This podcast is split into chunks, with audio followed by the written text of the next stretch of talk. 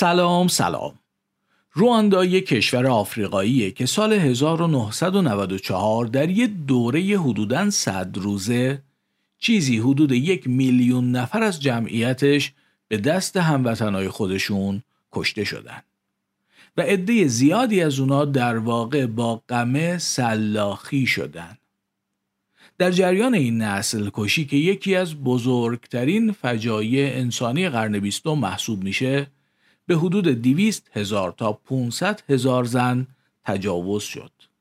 خیلی از این زنها به ایدز مبتلا شدن و همین امروز تعداد زیادی جوان رواندایی در دهه سوم زندگیشون حاصل این تجاوزها هستند. تو این قسمت از پادکست مهرنگیز می‌خوام در مورد یه موضوع شناختی در ارتباط با این نسل کشی وحشتناک صحبت کنم که رابرت ساپولسکی در کتاب رفتار به اون اشاره کرده. من رضا امیرم و از شما ممنونم که کار منو با شنیدنش معنیدار می‌کنید چون خیلی بیمعنی آدم پادکستی درست کنه که شنونده نداره. اگه قبل از اینم پادکست مهرنگیز رو شنیده باشید می‌دونید که کار من اینجا سرک کشیدن به بعضی ویژگی های آدمی زاده و هدفم اینه که خودمونو کمی بهتر بشناسیم. اگه هم این اولین قسمت از پادکسته که میشنوید خوش اومدید. امیدوارم بتونم نظرتون رو جلب کنم و قسمت های دیگر رو هم بشنوید. پیش از این کتاب چرا گورخرها زخم مده نمی‌گیرند رو از رابرت ساپولسکی معرفی کرده بودم. بخشی از مطالب این قسمت هم با نگاه به کتاب رفتار همین نویسنده انتخاب شده. و ترجمه فارسی هر دو کتاب توسط نشر نوین و با اجازه نویسنده منتشر شده. اگه موافق باشید بریم سراغ موضوع اصلی این قسمت. آماده اید؟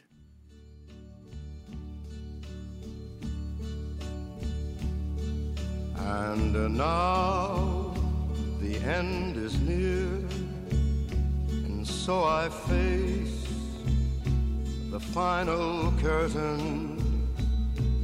My friend, I'll say it clear, I'll state my case, of which I'm certain. I've lived a life that's full. I traveled each and every highway and more much more than this. I did it my احتمالش کم نیست که اولین و آخرین چیزی که در مورد استعاره خوندید یا شنیدید مربوط به دوران دبیرستان باشه. راستش در مورد منم تقریبا همینجوری بود تا اینکه چند ماه پیش یه سری مطالعاتی در مورد ویژگی های شناختی زبان و استعاره داشتم. در راستای این مطالعات با یک کتابی آشنا شدم به نام استعاره هایی که با آنها زندگی می کنیم نوشته جورج لیکاف و مارک جانسون. کتابو خریدم و خوندم و خوندن این کتاب نه فقط در مورد استعاره خیلی از تفکرات قبلی من رو در مورد ویژگی های شناختی زبان به یه سطح دیگه از هم برد و تو ذهنم بود که حتما یه قسمت پادکست در مورد این موضوع بسازم. بعد وقتی قرار شد کتاب رفتار رابرت ساپولسکی رو معرفی کنم دیدم یه فصلی داره این کتاب به نام استعاره هایی که با آنها آدم می‌کشیم. و خلاصه اینجوری شد که موضوع این قسمت شکل گرفت. فقط خواهشم اینه که اون تعریف دبیرستانی و کنکوری استعاره رو اگه تو ذهنتونه بذارید کنار. چون قرار نگاه خیلی عمیقتری به این موضوع داشته باشیم. و برای رسیدن به این نگاه اول می‌خوام یه چیز خیلی جالب رو براتون تعریف کنم. زمان دانشجویی من یه کتابی خوندم از دکتر محمد رضا باطنی. ایشون استاد برجسته زبانشناسی بودن. اسم کتاب هست درباره زبان و از چند تا مقاله در مورد زبان تشکیل شده. یکی از این مقاله ها اسمش هست همزبان شدن با شامپانزه. بسیار مقاله جالبیه. از همون موقع زمان دانشجویی که من این کتاب خونده بودم تو ذهن من مونده بود. این مقاله در مورد تلاش هایی که در قرن بیستم برای یاد دادن زبان به شامپانزه ها انجام شده.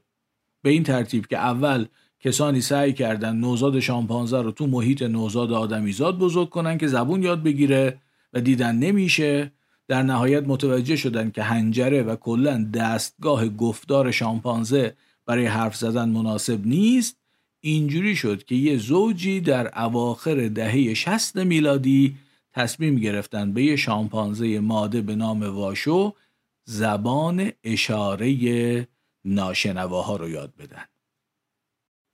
واشو شخصیت معروفیه و اگه کمی جستجو کنید کلی مطلب در موردش پیدا می‌کنید چون میشه گفت به صورت اثبات شده اولین جانور غیر انسانیه که از مرز روش های ارتباطی حیوانات گذشته و واقعا تونسته از زبان مثل آدمیزاد استفاده کنه.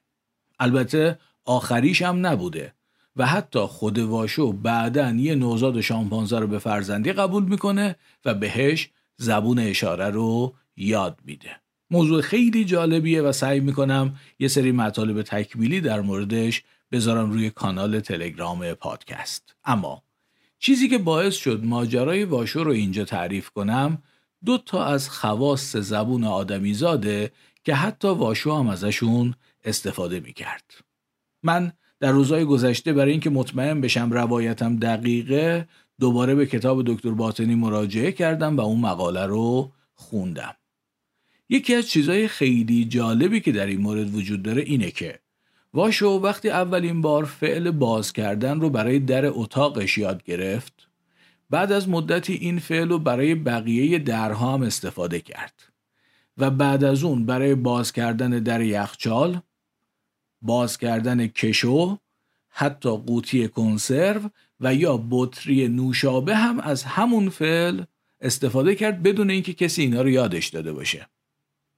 اگه بچه آدمیزاد رو هم در سن زبان آموزی دیده باشید می‌دونید بچه ها هم همینجوری رفتار می‌کنن. یعنی وقتی یه چیزی رو در یه موردی یاد می‌گیرن بعد خودشون به موارد مشابه هم تعمیمش میدن.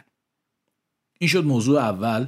موضوع دوم این که واشو اول کلمه سگ رو برای یه سگ مشخص که این کلمه رو اول در موردش یاد گرفته بود به کار می برد ولی بعد از مدتی این کلمه رو برای نامیدن سگهای دیگه هم به کار برد. یعنی متوجه شد که این اسم خاص اون سگ خاص نیست. بعد از مدتی از همون علامت با دیدن تصویر سگ یا مجسمه سگ هم استفاده می کرد یا حتی با شنیدن صدای سگ همون علامت رو که معنی سگ می‌داد به کار می برد. بچه های آدمی زادم موقع زبان آموزی همین روند رو طی می‌کنن. حالا می‌خوام کمی در مورد این دو ویژگی زبانی صحبت کنم.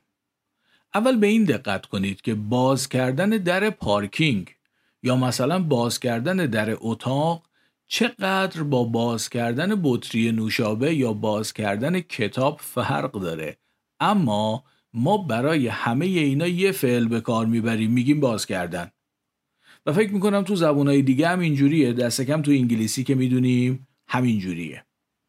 در پارکینگ یه جسم فلزی چند صد کیلوییه و می‌دونیم که چجوری باز میشه. ولی در بطری مثلا یه جسم پلاستیکی چند گرمی گرده که میچرخونیش باز میشه. و ما به هر دوی اینها میگیم باز شدن یا باز کردن. جالب نیست؟ من در رابطه با این ویژگی زبان دو تا نکته می‌بینم.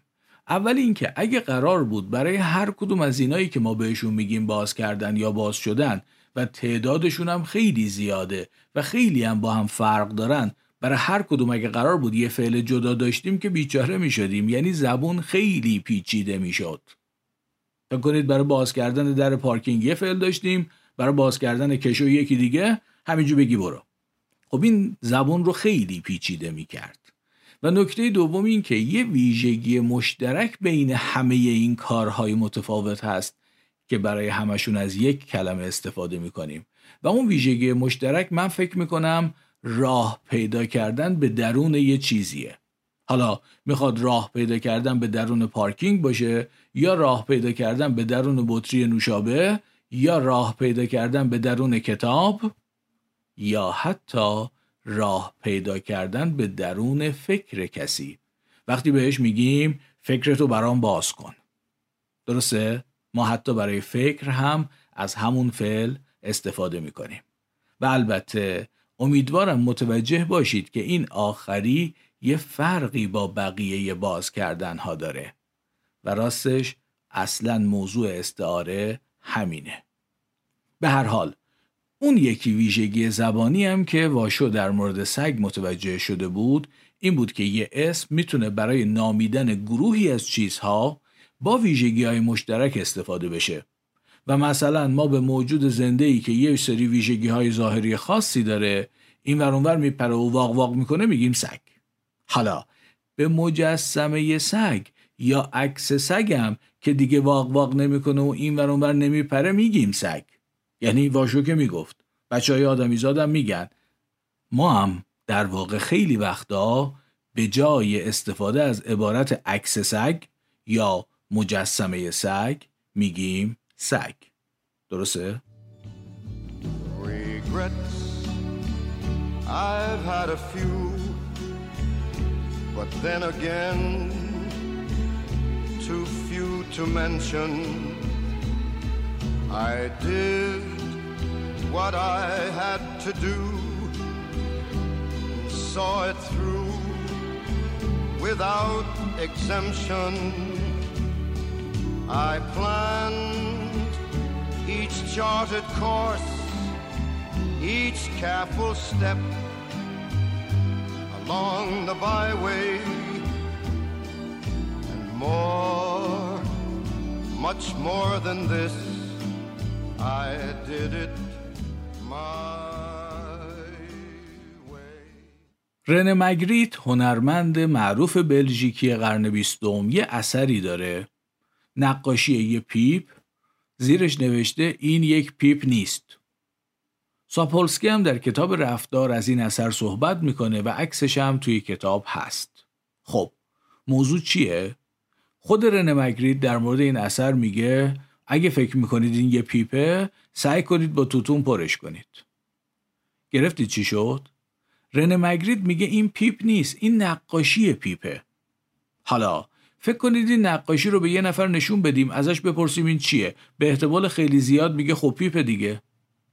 در واقع ما معمولا برای اینکه به یه چیزی بگیم پیپ لازم نداریم حتما بشه با توتون پرش کرد.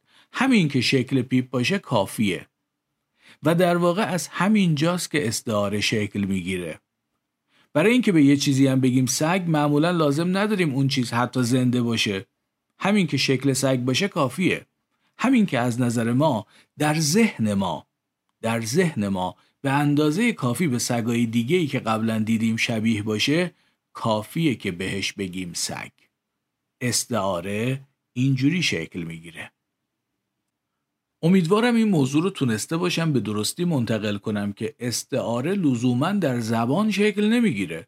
مثلا فرض کنید به یه آمریکایی بگید در یه کشوری که حتی اسمش هم نشنیده مردم یه موقعی میان تو خیابون و پارچه آتیش می‌زنن.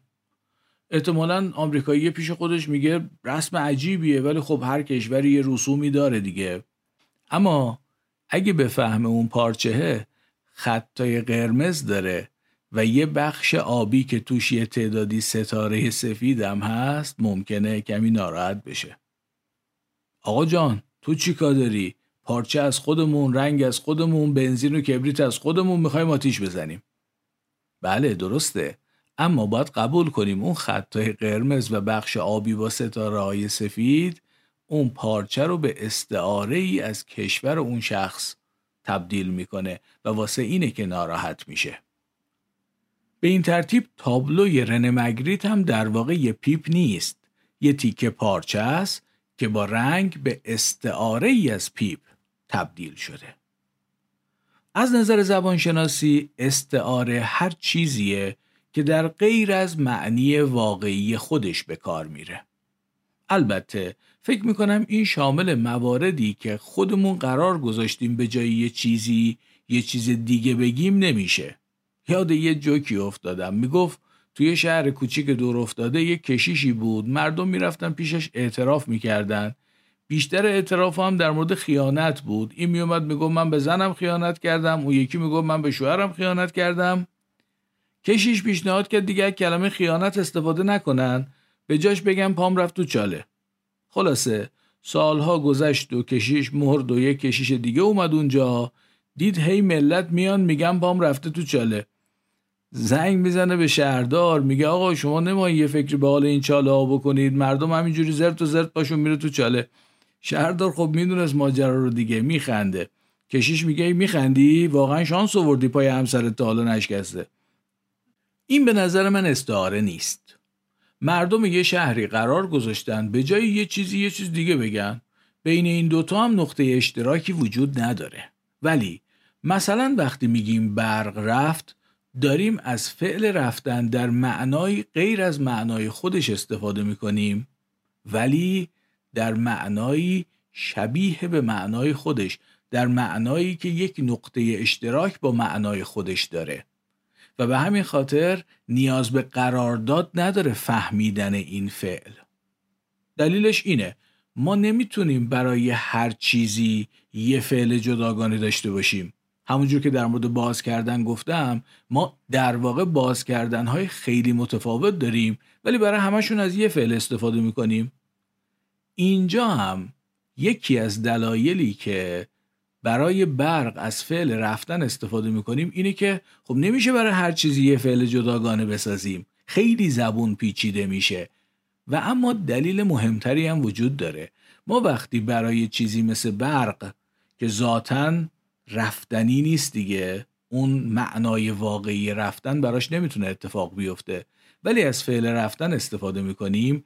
در واقع داریم از یه مدار آماده توی ذهن مخاطبمون استفاده می‌کنیم. چرا که مخاطب فعل رفت رو خیلی قبل از این یاد گرفته. شما فکر کنید یه بچه خیلی کوچیک مثلا یکی دو ساله صبح باباشو تو خونه می‌بینه بعد از مدتی دیگه بابا خونه نیست. بابا بود؟ حالا دیگه نیست. مامانش میگه بابا رفت. تجربه بچه هم معلومه دیگه. بابا تا مدتی پیش اینجا بود حالا دیگه نیست. اینجوریه که بچه یاد می‌گیره رفت یعنی این. یعنی چیزی که اینجا بود دیگه نیست. حالا فعل رفت تو ذهن بچه با یه مدار عصبی معنیدار شده. از این به بعد این فعل رو برای هر چی که به کار ببریم اون مدار عصبی معناش رو روشن می‌کنه. حالا وقتی بگیم آب رفت برق رفت شادی رفت آرامش رفت. با وجودی که هیچ کدوم اینا در واقع قابلیت رفتن رو به معنای واقعی ندارن ولی اینا معنی میده واسه اون بچه. چرا که قبلا با یه مدار عصبی معنای رفتن به این ترتیب که چیزی تا پیش از این اینجا بود حالا دیگه نیست شکل گرفته. ما وقتی از استعاره استفاده می‌کنیم در واقع داریم یک راه کوبیده شده قبلی رو یک مدار آماده قبلی تو ذهن مخاطب رو ازش استفاده می‌کنیم. به این ترتیب یکی از کاربردهای مهم استعاره استفاده از راه های رفته قبلی و مدارهای مغزی تشکیل شده قبلی برای فهموندن چیزی به مخاطبه. از نظر لیکاف و جانسون اساس استعاره درک و تجربه یک چیز بر اساس چیز دیگر است. ببینید رفتن بابا چه شکلی بود؟ بچه اینو تجربه کرده خیلی سال پیش. حالا وقتی برای اولین بارم میشنوه که برق رفت لازم نیست براش توضیح بدیم که این یعنی چی. چون این یه مدار حاضر آماده تو ذهنشه. این معنی داره. حالا ما داریم همون معنی رو البته برای یه چیز دیگه استفاده می‌کنیم. درک و تجربه یک چیز بر اساس چیز دیگر. در واقع ما یه تعداد محدودی از مفاهیم رو مستقیما تجربه کردیم و فهمیدیم. بعد مدام تلاش می‌کنیم بر اساس شباهت هایی مفاهیم جدیدم با اون مفاهیم قدیمی توی یه دسته بندی قرار بدیم. مثلا یه نفر یه چیزی میگه بهش میگیم صاف زدی تو هدف. هدف کجا بود؟ مگه تیراندازیه؟ این استعاره است. یا مثلا منشی دکتر میگه می‌تونم هفته دیگه همین ساعت بهتون وقت بدم. وقت تو چجوری میدی خانوم یا آقای منشی؟ این استعاره است. مثال زیاده. مثلا یه نفر به من پیام میده که سطح پادکست در فصل اول بالاتر بود تو این قسمت های آخر خیلی اومده پایین. بالا کجاست؟ پایین یعنی چی؟ ما خیلی که بچه بودیم مفاهیم واقعی بالا و پایین رو یاد گرفتیم و حالا داریم در معنای دیگه ای ازشون استفاده می‌کنیم. این استعاره است. مثل اون چالهه هم نیست. یعنی قرارداد نکردیم به کجا بگیم بالا به کجا بگیم پایین. همه هم منظور همدیگر رو از کلمات بالا و پایین که دارن در معنای غیر از معنای واقعیشون استفاده میشن می‌فهمیم. مثلا وقتی میگیم کار تر و تمیز یا آدم کثیف اینا هم استعاره است. نه اون کار الزامن تمیزه به معنایی که مثلا یه ماشین تمیزه یا اون آدمه کثیفه به این معنا که هموم نمیره بو میده. ممکنه هر روزم همون میره روزی دو بار دوش می‌گیره ولی از نظر ما آدم کثیفیه. اینا استعاره است. ما یه وقتی خیلی پیش معنی واقعی تمیز و کثیف رو یاد گرفتیم و حالا داریم در یه معانی دیگه ای ازشون استفاده می‌کنیم. این استعاره است. در این مورد یعنی در مورد مفهوم تمیز و کثیف یه اثری داریم به نام اثر مکبس یا اثر لیدی مکبس اگه نمایشنامه مکبس رو خونده باشید احتمالا یادتونه که وقتی مکبس به تحریک همسرش پادشاه دانکن رو به قتل میرسونه لیدی مکبس دچار یک وضعیتی میشه که مدام فکر می‌کرده دستاش خونیه و هی میشستتشون حالا اثر روانشناسی مکبس چیه؟ گفتم اسمش مکبس افکت یا Lady Macbeth effect ه توی آزمایشی به یه عده میگن به یه کار خوبی که قبلا انجام دادن فکر کنن. به یه عده دیگه هم میگن به یه کار بدی که انجام دادن فکر کنن. بعد بهشون چند تا کلمه ناقص میدن. یعنی کلمه هایی که حروف اول و آخرش وجود داشته وسطش جای خالی بوده. مثلا اولش یه دونه S دو تا جای خالی آخرش یه P می‌گفتن این کلمه رو به میل خودت کامل کن اونایی که به کار بد فکر کرده بودن 60 درصد بیشتر از اونایی که به کار خوب فکر کرده بودن کلمه صبح یعنی صابون به ذهنشون می‌رسید. یه آزمایش دیگه هم هست. تو این آزمایش افراد باید یه حرفی می‌زدن راست یا دروغ به یه عده می‌گفتن یه حرف راست بگو به یه عده می‌گفتن یه چیزی بگو دروغ باشه بعد بهشون می‌گفتن حالا می‌تونید بین یه مداد و یه دهانشویه یکی رو انتخاب کنید به عنوان هدیه بهتون میدیم با خودتون ببرید. اونایی که دروغ گفته بودن با احتمال بیشتری دهانشویه رو انتخاب می‌کردن. وقتی شبیه همین آزمایش رو با نوشتن حرف راست یا دروغ تکرار کردن یعنی بعضیا یه جمله راست نوشتن بعضیا یه جمله دروغ نوشتن اونایی که دروغ نوشته بودن یعنی با دستشون این کارو کرده بودن بیشتر صابون انتخاب می‌کردن تا دهانشویه. به این ترتیب به نظر میاد که تو ذهن ما راست و دروغ با تمیز و کثیف رابطه یک به یک داره. و وقتی مثلا یه نفر که دروغگوه میگیم این آدم کثیفیه خب داریم از استعاره استفاده می‌کنیم. داریم از کلمه کثیف در غیر از معنای خودش استفاده می‌کنیم. اما معنایی که توی ذهنمون با اون معنایی که می‌خوایم شنونده متوجه بشه ارتباط داره. ما می‌خوایم بگیم این دروغگوه ولی از کلمه کثیف براش استفاده می‌کنیم و البته شنونده هم چون تو ذهنش راست و دروغ با تمیز و کثیف رابطه داره احتمالا متوجه معنای کلمه ای که ما داریم در غیر از جایگاه خودش به کار می‌بریم میشه. شم را از کجا آورده؟ در کنارش بوده. به دستور او همیشه شم در کنارش هست. می‌بینی؟ چشمایش باز است. اما حس بیناییشان بسته. این چه کاریست که می‌کند؟ ببین دستایش را چگونه به هم میساید همیشه همین کار را می‌کند. گویی دستایش را می‌شوید. دیدم که یک ربع ساعت همین کار را می‌کند. هنوز یک لکه دیگر. گوشدار. حرف می‌زند. حرفایش را باید یادداشت کنم تا از یادم نرود. گم شو گم شو لکه لعنتی! می‌گویم گم شو یعنی که این دستها هرگز پاک نخواهد شد؟ باز بوی خونه هست. صحرای عربستان بوی چسبیده به این دست کوچک تو نخواهد بود وای وای. قبل از اینکه ادامه بدم علاقمندم یه چیزی رو از حرفای قبلی خودم اصلاح کنم. اونم این که تو اون داستان چالهه گفتم این به نظر من استعاره نیست. خب من در این زمینه صاحب نظر نیستم. صلاحیت این تشخیص رو ندارم. پس در نتیجه حرفمو پس می‌گیرم. شاید از نظر فنی اونم استعاره باشه. و فقط می‌خواستم به تفاوتش با بقیه موارد توجه کنید. تا اینجا امیدوارم این چند تا چیز رو تونسته باشم منتقل کنم. استعاره فقط مخصوص زبان نیست. مثلا پرچم هم یه جور استعاره است.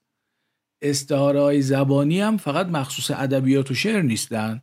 خیلی زیاد تو زبون روزمره ما استعاره به کار میره چون نمی شده برای هر مفهوم کمی متفاوت یک کلمه جدا داشته باشیم و فهمیدن و فهموندن با استفاده از مفاهیم قبلی که فرد قبلا یاد گرفته خیلی ساده تره.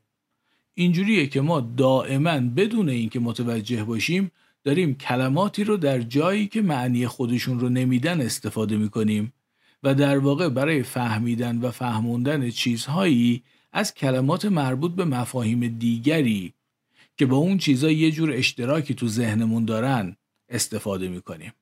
مثلا یادتونه گفتم به یه نفر میگیم فکرتو برام باز کن حالا دیگه معلومه که این یه استعاره است. تا اینجا قبول؟ ساپولسکی در شروع فصل 15 کتاب رفتار که اسمش هست استعاره هایی که با آنها آدم می‌کشیم چند تا مثال می‌زنه.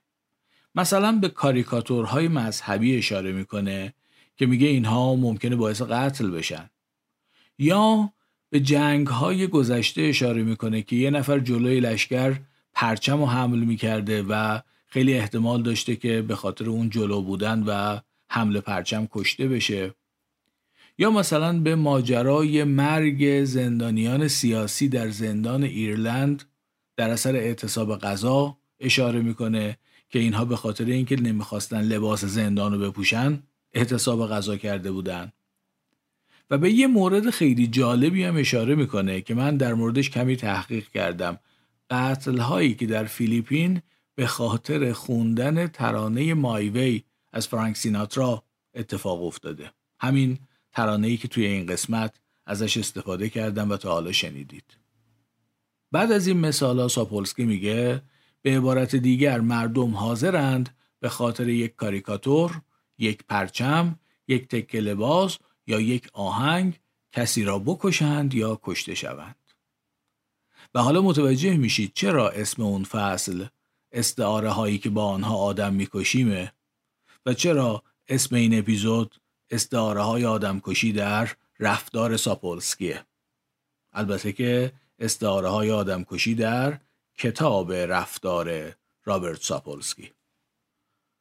توی این فصل ساپولسکی هم به کتاب لیکاف و جانسون اشاره می‌کنه و می نویسه که در واقع نقطه اوج ویژگی های نمادین زبان استفاده از استعاره است. اما حرف اصلی ساپولسکی تو این فصل اینه که ما به سادگی ممکنه استعاره رو با واقعیت اشتباه بگیریم و این موضوع می‌تونه عواقب عظیمی داشته باشه.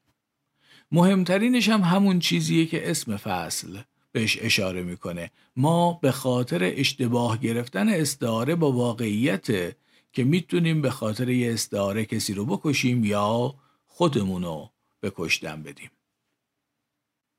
یه چیز دیگه هم هست. کلماتی که ما به عنوان استعاره ازشون استفاده می‌کنیم ممکنه برای ما یه بار معنایی داشته باشن یه حسی حس مثلا منفی نسبت بهشون داشته باشیم. و وقتی از این کلمات در مورد دیگری در خارج از معنای واقعی خودشون استفاده می‌کنیم اون حس اون بار معنایی به اون مورد هم منتقل میشه. مثال می‌زنم که روشن بشه. مثلا وقتی در مورد بحث از استعاره های مربوط به جنگ استفاده می‌کنیم. مثلا تو بحث میگیم چی؟ میگیم به مواضع من حمله کردی. از دلایل خودت دفاع کن. استراتژی من تو بحث اینه که فلان. ببینید حمله کردن دفاع کردن استراتژی اینا کلمات مربوط به جنگه.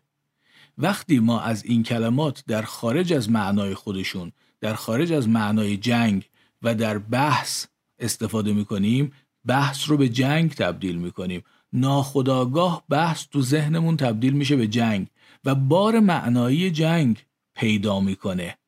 این باعث میشه به جای اینکه هدفمون از بحث فهمیدن یا فهموندن باشه همش دنبال پیروزی یا جلوگیری از شکست باشیم. ما خیلی راحت می‌تونیم استعاره رو با واقعیت اشتباه بگیریم. I'm sure you knew when I bit off more than I could chew. But through it all, when there was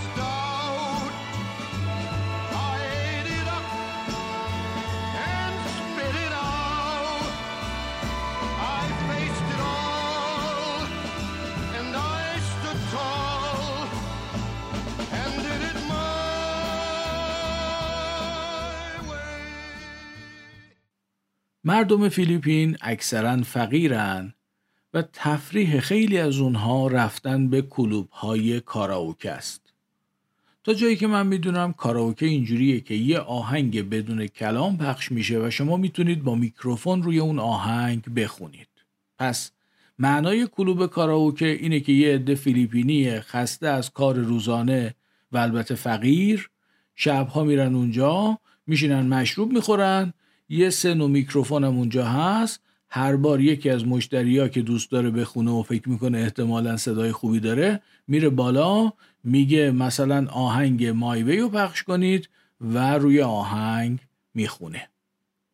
ساپولسکی نوشته که تا سال 2010 کلوب های کاراوکه در فیلیپین اصلا این آهنگ رو از لیست آهنگاشون حذف کردن چون دهها قتل و کلی دعوای خشن سرش اتفاق افتاده بود.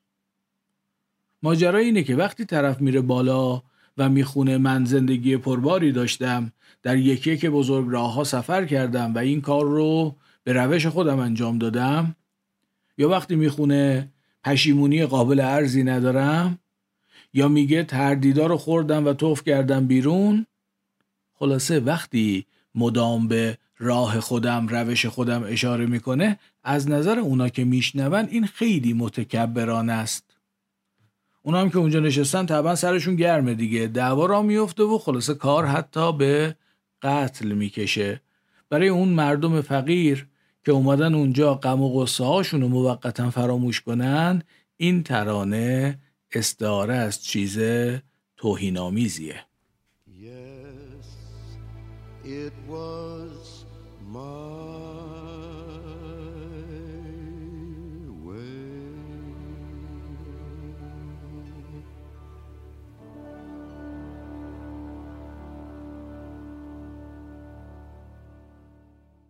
و اما ماجرای نسل کشی رواندا که اول این قسمت کمی در موردش گفتم. داستان اینه که از زمانهای قدیم مردم رواندا از دو تا قوم هوتو و توتسی تشکیل شده بودند. هوتوها در اکثریت بودند و توتسی ها تعدادشون حدود 15 درصد جمعیت بوده ولی تا پیش از استقلال رواندا در سال 1962 اقلیت توتسی قدرت رو در دست داشته و با به استقلال رسیدن کشور اوضاع عوض میشه. قدرت میفته دست هوتوها یه موضوع غمانگیزی هم که در این مورد وجود داره اینه که تا جایی که من فهمیدم اصلا هوتو و توتسی اونجور که خودشون فکر می‌کنن دوتا نژاد مختلف نیستن. خودشون یه سری چیزایی میگن که مثلا اینا دماغشون پهنتره اون یکی مثلا لبشون کلفتره در حالی که برای فهمیدن اینکه یه نفر هوتوه یا توتسی و کارت شناساییشو نگاه کنی. ظاهرا به نظر میاد طی دوره طولانی استعمار رواندا توسط آلمانیا و بلژیکیا این دستبندی رو اونا در واقع به وجود آوردن یا حداقل بهش دامن زدن که طبعا هم میشه حد زد دلیلش منافع خودشون بوده. به هر حال بعد از استقلال رواندا قدرت میفته دست اکثریت هوتو و اینا شروع می‌کنن به آزار توتسیا. و تعداد زیادی از توتسیا مهاجرت می‌کنن و در کشورهای اطراف ساکن میشن و یه سری گروه های شورشی درست می‌کنن که با دولت مرکزی رواندا میجنگیدن. ماجرا همینجوری ادامه پیدا می‌کنه تا در سال 94 هواپیمای حامل رئیس جمهور که هوتو بوده با یه موشک منفجر میشه. معلومم نیست که این زدن هواپیما با موشک کار شورشی های توتسی بوده یا هوتوهای تندرو که می‌خواستن رئیس جمهور رو کله کنن این کارو کردن. ولی به هر حال هوتوهای تندروی دولت بعد از این ماجرا میان روها رو هم می‌کشن قدرت رو می‌گیرن دست خودشون بعدم به صورت رسمی اعلام می‌کنن که زدن هواپیمای رئیس جمهور کار توتسیا بوده. و از همه هوتوها می‌خوان از توتسیا انتقام بگیرن اینجوری میشه که در یه دوره حدوداً صد روزه مردم شروع می‌کنن به کشتن همدیگه اونم با چوب و چماق و غمه ساپولسکی می نویسه در پایان این کشدار تقریبا 75 درصد توتسی ها یعنی بین 800 هزار تا یک میلیون نفر و حدود 100 هزار هوتو کشته میشن. تقریبا از هر هفت نفر رواندایی یه نفر کشته میشه. به اغلب غربی ها هم این کشدار رو نادیده می‌گیرن. در این مورد یه فیلمی هم وجود داره به نام هتل رواندا که پیشنهاد می‌کنم ببینید.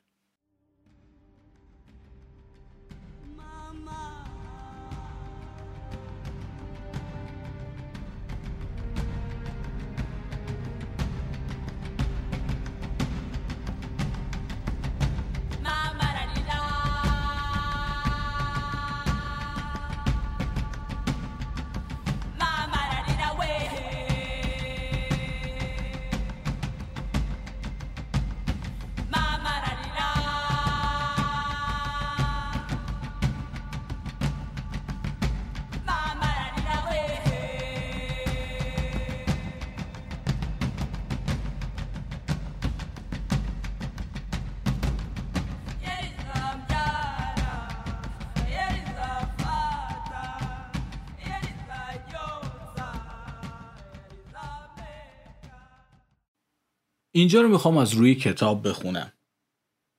میگه در نسل کشی رواندا از تانک، پرتاب بمب یا گلوله باران غیر نظامیان خبری نبود. هیچ اردوگاه کار اجباری، هیچ قطار حمل و نقل، هیچ سم شیمیایی وجود نداشت. هیچ ابتزال دیوان سالاری وجود نداشت. حتی سلاح نیز به سختی پیدا می‌شد. فقط هوتوها از کشاورزان دهقان گرفته تا متخصصان شهری، همسایگان، دوستان، همسران، شرکای تجاری، بیماران، معلمان، دانش آموزان توتسی خود را کتک زدند، توتسی ها را به قصد کشت با چوب دستی کتک زدند و پس از تجاوز جنسی گروهی با چاقو کشتند. و در پناهگاه انداختند که به طور متوسط تقریبا ده هزار نفر در روز به خاک سپرده می شدند. در احتمالا تکان دهنده ترین جنایت در شهر نیانگه کشیش کاتولیک محلی هوتویی بین 1500 تا 2000 توتسی را پناه داد که بسیاری از آنها هم محلی های او بودند و سپس شبه نظامیان هوتو را رهبری کرد تا در نهایت تمام افراد حاضر در کلیسا را به قتل رساندند. رودخانه ها به معنی واقعی کلمه سرخ بودند. و حالا این ماجرا چه ربطی به استعاره داره؟ هوتوها مدام برای توتسیا از یه استعاره استفاده می کردند. سوسک. می گفتند سوسکا را از بین ببرید و اینجوری احتمالا هوتوهایی که با چوب و چماق و غمه همسایه هاشون رو میکشتن احساس می‌کردن دارن یه سری سوسک رو می‌کشن. می‌گفتن سوسکا قصد کشتن فرزندان شما رو دارن سوسکا شوهران شما رو میدزدن سوسکا به زنان و دختران شما تجاوز خواهند کرد سوسکا رو از بین ببرید.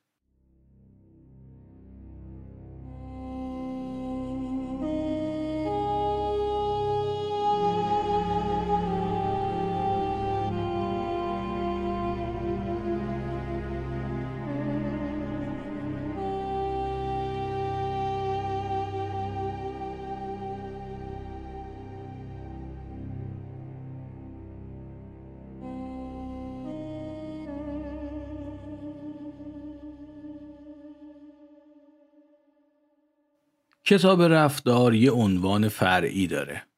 بررسی زیست شناختی بهترین و بدترین رفتارهای انسان. داستان نسل کشی رواندا از نظر ساپولسکی یکی از موارد بیشماریه که انسانها بدترین رفتارها رو از خودشون به نمایش گذاشتن. البته که موضوع بسیار پیچیده تر از این حرف ولی چیزی که در کتاب رفتار بهش اشاره شده اینه که یکی از عوامل این بدترین رفتار انسانها یه استعاره بوده. یکی از استعاره هایی که ازشون برای کشتن استفاده می‌کنیم. کتاب رفتار رو آقای عرفان شیر محمدی به فارسی ترجمه کردند و همونجور که گفتم نشر نوین با اجازه نویسنده ترجمه فارسی این کتاب رو منتشر کرده. نسخه الکترونیکی این کتاب رو می‌تونید از فیدیبو تهیه کنید و برای تهیه نسخه کاغذی هم می‌تونید به سایت نشر نوین مراجعه کنید که آدرسش رو می‌ذارم در توضیحات این قسمت و تا آخر مرداد 1402 با استفاده از کد مهرنگیز این کتاب و کتاب چرا گورخرها زخم معده نمی‌گیرند رو می‌تونید با 20 درصد تخفیف از سایت نشر نوین تهیه کنید. ویدیوی تد تاک رابرت ساپولسکی هم که در مورد این کتاب صحبت می‌کنه رو قبلا گذاشتم توی کانال تلگرام پادکست. این ویدیو زیرنویس فارسی هم داره خوشبختانه و ایده اصلی کتاب توش به خوبی بیان شده و به نظرم حالا که این قسمت رو شنیدید دیدن اون ویدیو و شنیدن حرفای ساپولسکی می‌تونه براتون جالب باشه. به این ترتیب رسیدیم به آخر این قسمت. اگه زنده بودم و شد. سعی می‌کنم خیلی زود با یه قسمت دیگه از پادکست مهرنگیز بیام پیشتون. و شما هم لطفا تا اون موقع مراقب خودتون و خوبیاتون باشید. دوباره باز خواهم گشت در گلخانه ها را. باز خواهم کرد تمام آسمان را. آبی پرواز خواهم کرد. تو را در کوچه های کودکی آواز خواهم کرد؟ دوباره باز خواهم گشت دوباره باز خواهم گشت. تمام قفل ها را باز خواهم کرد. از آن جایی که ماندم ناتمام آواز خواهم کرد.